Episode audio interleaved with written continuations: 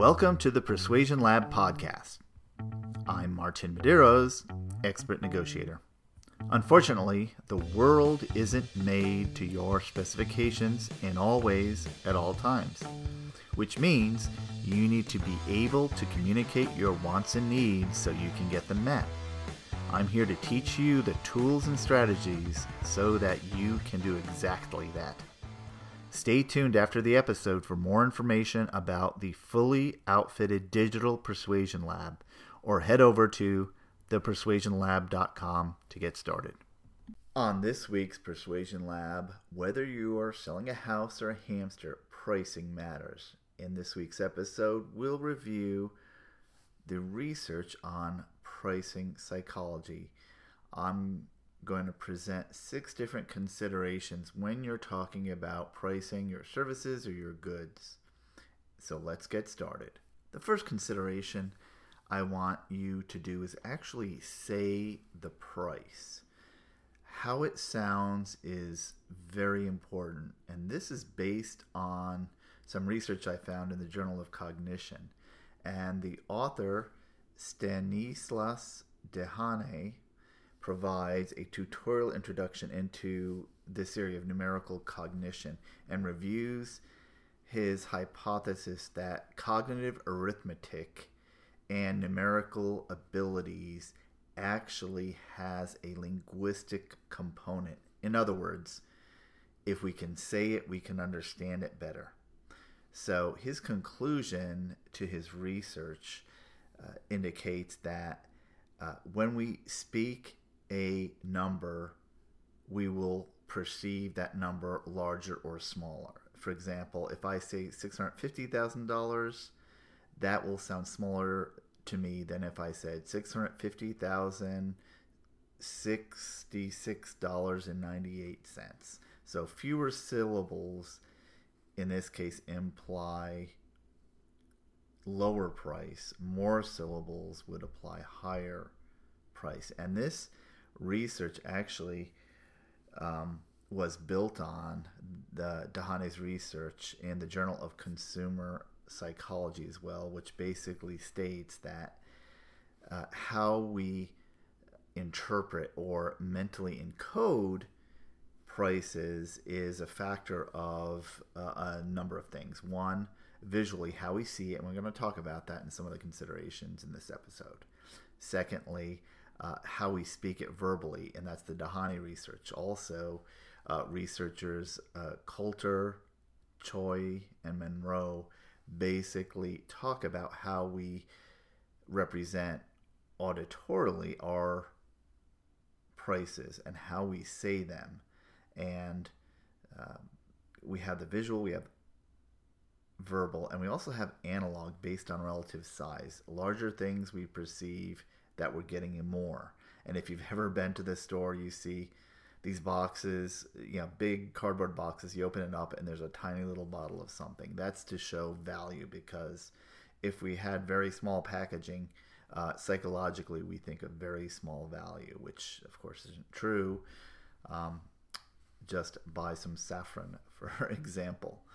Uh, so this, th- the way we encode things, which is how our brain interprets things, is oral. It's visual, a uh, you know, ear, A U R A L. Um, it's visual, what we see with our eyes, and it's how we perceive the, the magnitude of the size as well.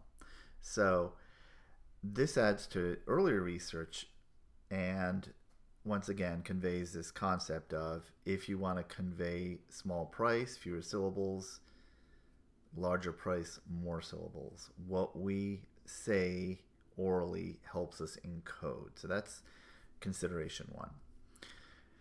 Consideration two has a lot to do with uh, humans and pattern recognition. And this is the famous, you know, do you put nines at the end of something uh, in in pricing? And this has to do with how uh, the research I'm going to cite has to do with conversion rates with online sales. So there's lots of online retailers who've actually looked at the data, and there have been some researches as well. Um, we're going to call this the I guess they call it the left digit bias. So this is researchers Thomas and Morwitz on the in the Journal of Consumer Research, where they say essentially uh, when people see nines in the price, they may interpret thing as a lower price, but it's not the nine, it's actually the left digit. And that's what the Thomas and Morwitz research focuses on, this idea of the left digit. So what I'm talking about is, so one cent difference between six fifty-nine and six sixty is irrelevant to the pricing decision. But that far left digit in the Arabic numeral system uh, makes a huge difference. For example, five dollars to four ninety-nine. That makes a huge sale difference. Uh, monkeying with the right-hand digit, uh, digits, you know, sixty cents versus fifty-nine doesn't matter. It has that left-hand digit that gives us a perception of magnitude change, and that makes a huge difference. And the reason is pattern recognition. Pattern recognition is a big part of negotiation and our bias.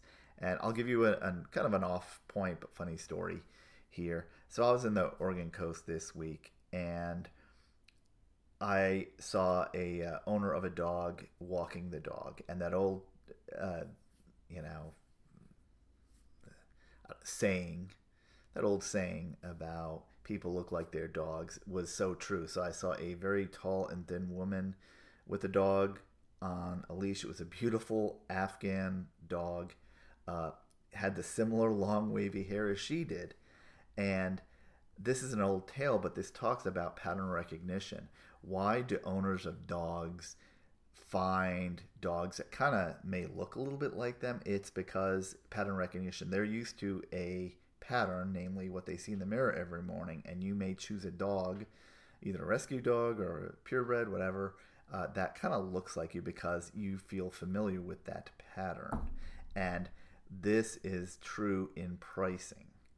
And looking at Thomas and Morwitz's research explained that when evaluating this two ninety-nine, the magnitude encoding process starts as soon as our eyes encounters the digit two.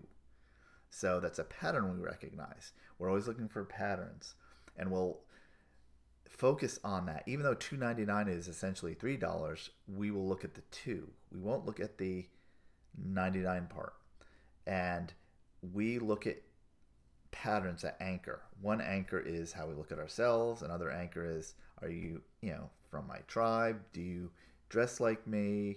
Are you in the socioeconomic? So a lot of negotiation is about pattern recognition and how humans really look at patterns. And if you're trying to influence and persuade, uh, we talk about mirroring and matching. So that's why this jag I'm on lately in my research about uh, pattern recognition really drives a lot of Um, how we we react. So let's kind of shift it back to more of the numerical research. And this uh, next consideration has to do with uh, magnitude size, the effects of mag- magnitude um, in price perception. So how big a number is looks is very visual, and these uh, researchers, uh, uh, it's uh, Keith and Robin Coulter. I do not know the relationship, but they're at the University of Connecticut and Clark. They talk about omitting uh, long drawn out things, uh, commas, and other that make numbers look big. For example, a comma will make the number larger if you omit it. There's other research that says dollar signs too make numbers look bigger. So if you're trying to convince um, or persuade someone with a big number, you would put the dollar sign in the comma. If you want that number to be smaller, to be perceived smaller in this numerical cognition uh, theme, uh, you would omit the dollar sign in the comma. The next consideration is this idea of uh, slicing things up. Uh, if you're uh, subscriber to the Persuasion Lab, we talk about the bagatelle, which is to disaggregate pricing. So e-tailers, service providers, uh, slicing up the offering presents a cognitive lever of people to focus on the base. And you see this in car sales. How much does it cost to cost this? Well, the mats are extra, you know, or well, a lot of times they'll say, this is extra.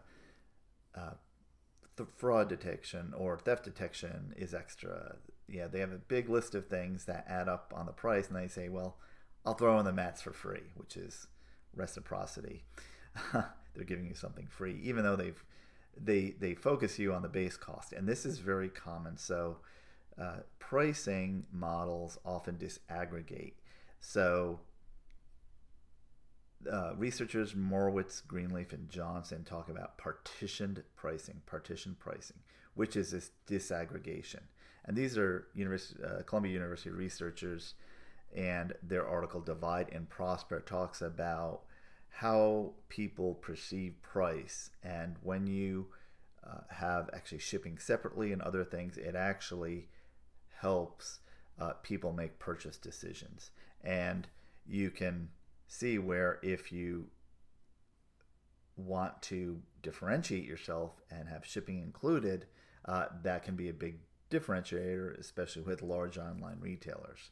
So um, this idea of disaggregation for more complex, less commodity-based buying is probably something that we find more persuasive because we can assign value to those individual disaggregated um, components.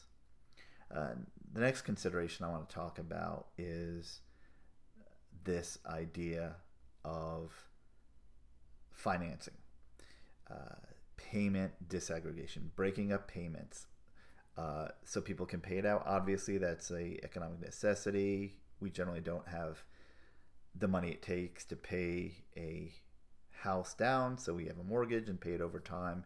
Pretty typical. There's another type of pricing disaggregation is when you back it up, when you uh, hear this all the time. This only costs, you know, the cost of a cup of coffee a day, and you can have this policy or whatever. So that type of disaggregation works in financing and in presenting large prices.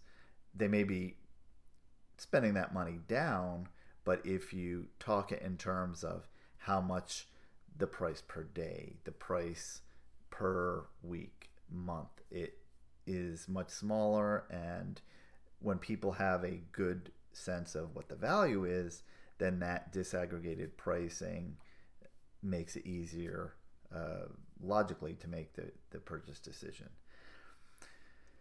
There's a, another consideration I want to talk about is this idea of overlapping prices and price ranges, and they really impact uh, price perception. And this works for people who do not have a plan. If you go into the mount, uh, marketplace without kind of a, a plan, this range theory kind of posits the idea that an individual's evaluation of a product price depends on the range of prices they've observed in the marketplace. So consumers take into consideration uh, two or more endpoints very difficult with difficulty. In other words, we kind of know what the market rate is, but when we have ranges and overlapping ranges based on features and things, people really have confusion in determining those. And what this researcher, let's see if I pronounce his name correct, uh, Sahe and Jay Kumar, they present this uh, these experiments they had where they illustrated how people perceive prices based on eye tracking and illustrate that the cognitive process in evaluating overlapping price ranges um, basically made people more perceptive to uh, different outcomes if, and I'm kind of reading this, if they didn't have a plan. So it's inhibit your, you're, you're able, humans are, if we have overlapping price ranges, that's difficult for us to make a price consideration. For example, if I have a product with a lot of different features and I have different plans and they overlap, that decision will probably end in a no decision uh, for only people who don't have a clue when they go in the marketplace and they're more um, open to different things. And uh, however, if your buyer knows what they want, uh, they are less susceptible to price ranges. They know what they want. They kind of know the market. They'll buy it. And this, why I'm saying this in kind of a convoluted way is, uh, if you prepare for your negotiation, a lot of complex price theory, uh, a price uh, pricing by the marketplace will not phase you. You'll basically know what you want. You'll know what the value is. You'll test it in the market. And being presented with lots of price ranges and different options and different plans uh, will not persuade you from what your actual requirements are. The next con- uh, consideration I want to talk about is this idea of large prices. And this uh, article, uh, this research appeared in the Wall Street Journal for years, uh, but basically big tip ticket items should use lots of numbers. And this is the uh, Thomas, Saman, and Kadiali uh, research. Basically, they looked at something like uh, close to thirty thousand home transactions. You know, big ticket, I- big ticket items is a house. And they looked at these real estate transactions. And what they found was that if you listed a house at, say, six hundred sixty-two thousand nine hundred seventy-eight dollars uh, versus six thousand five hundred dollars, that larger number would sell for comparable houses, of course, uh, because it seems more precise. So Uh, the, the takeaway here is precision in large ticket items is important. Big round numbers do not end up in sales. The more uh, precise the number appears, it may not be precise. I mean, in real estate, it's real estate is hard to price sometimes because there can be a lot wrong with it, right? Yeah, you can buy a house. The you know how much is a twenty-five year roof that uses thirty year shingles versus a, you know, forty-five year old house that has, you know, fifty year shingles or thirty year shingles where they need a replacement. So, you know, is the plumbing up to date? Is the electrical? Was it documented? Uh, you know, all these things we don't know. So that creates ambiguity, and that's why the market rate is so important in housing, and why things like pocket, uh, you know, pocket offers, where uh, some real estate companies offer it to their quote best customers. They never publish the house. They never put it on the market. Uh, why is that so important? And actually, it can actually hurt the that real estate company because they're not taking advantage of the marketplace unless they fail to disclose something. So real estate, you really can't know a precise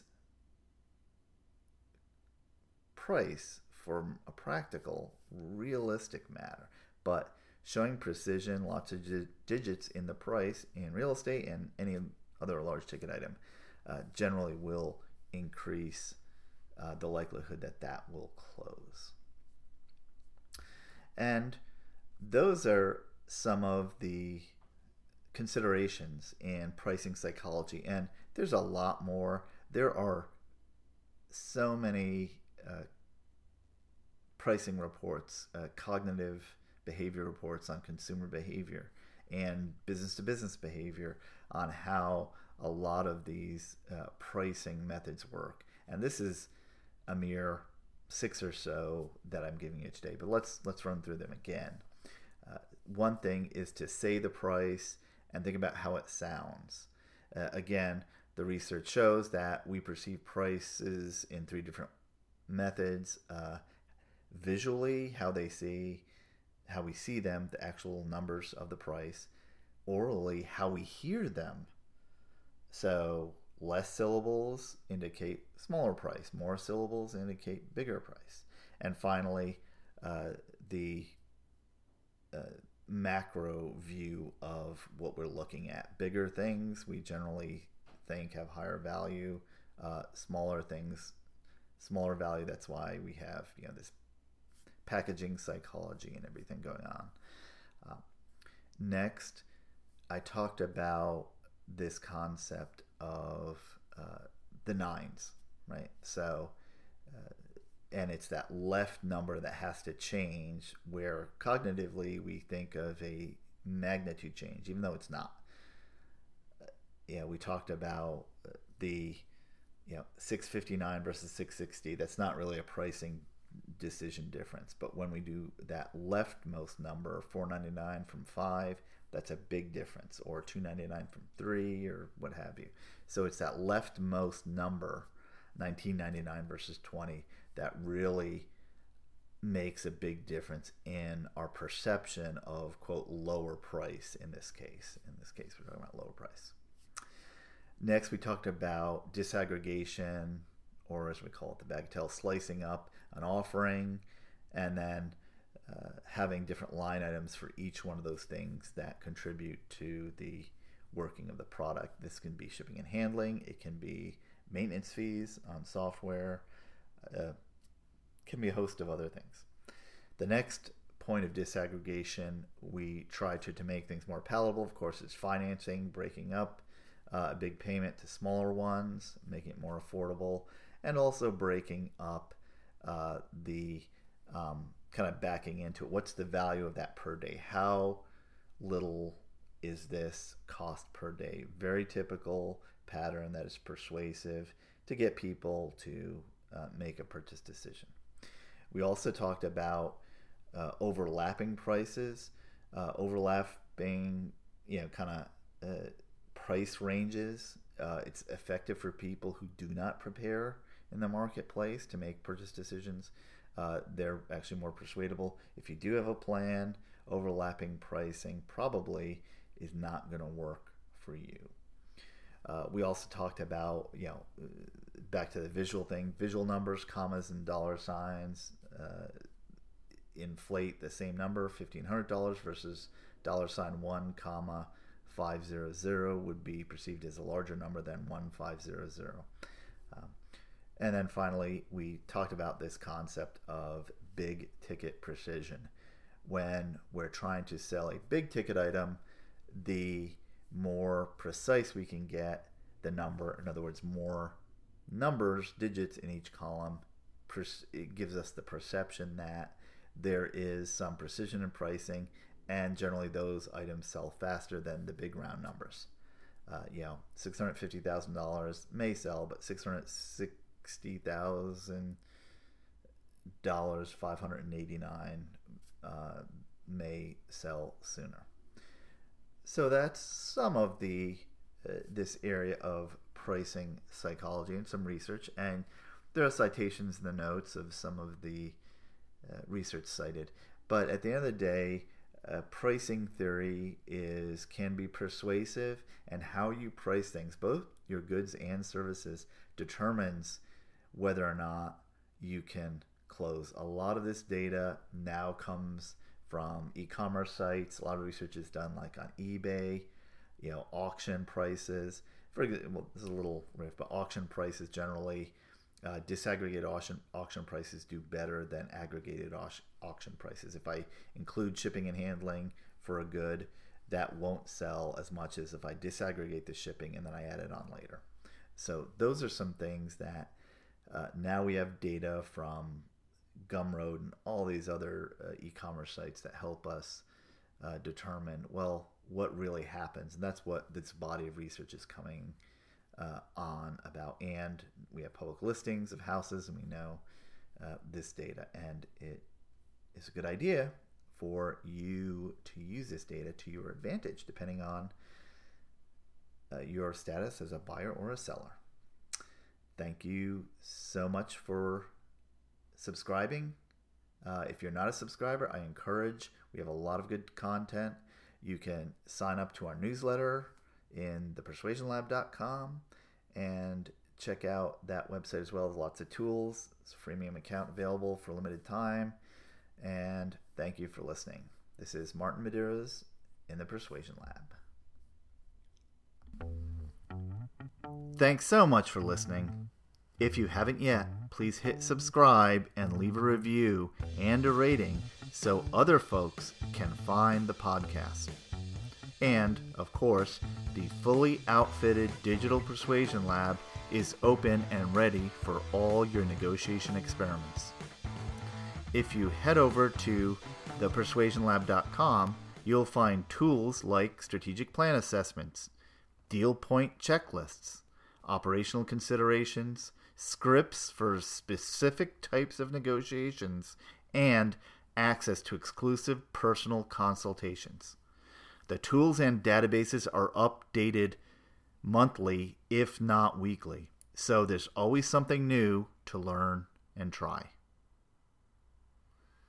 Remember, we communicate our needs to the world using persuasion, influence, and negotiation, and how effective we are at using those techniques determines if, in fact, our needs are met. This is Martin Medeiros in the Persuasion Lab. Thank you for joining us.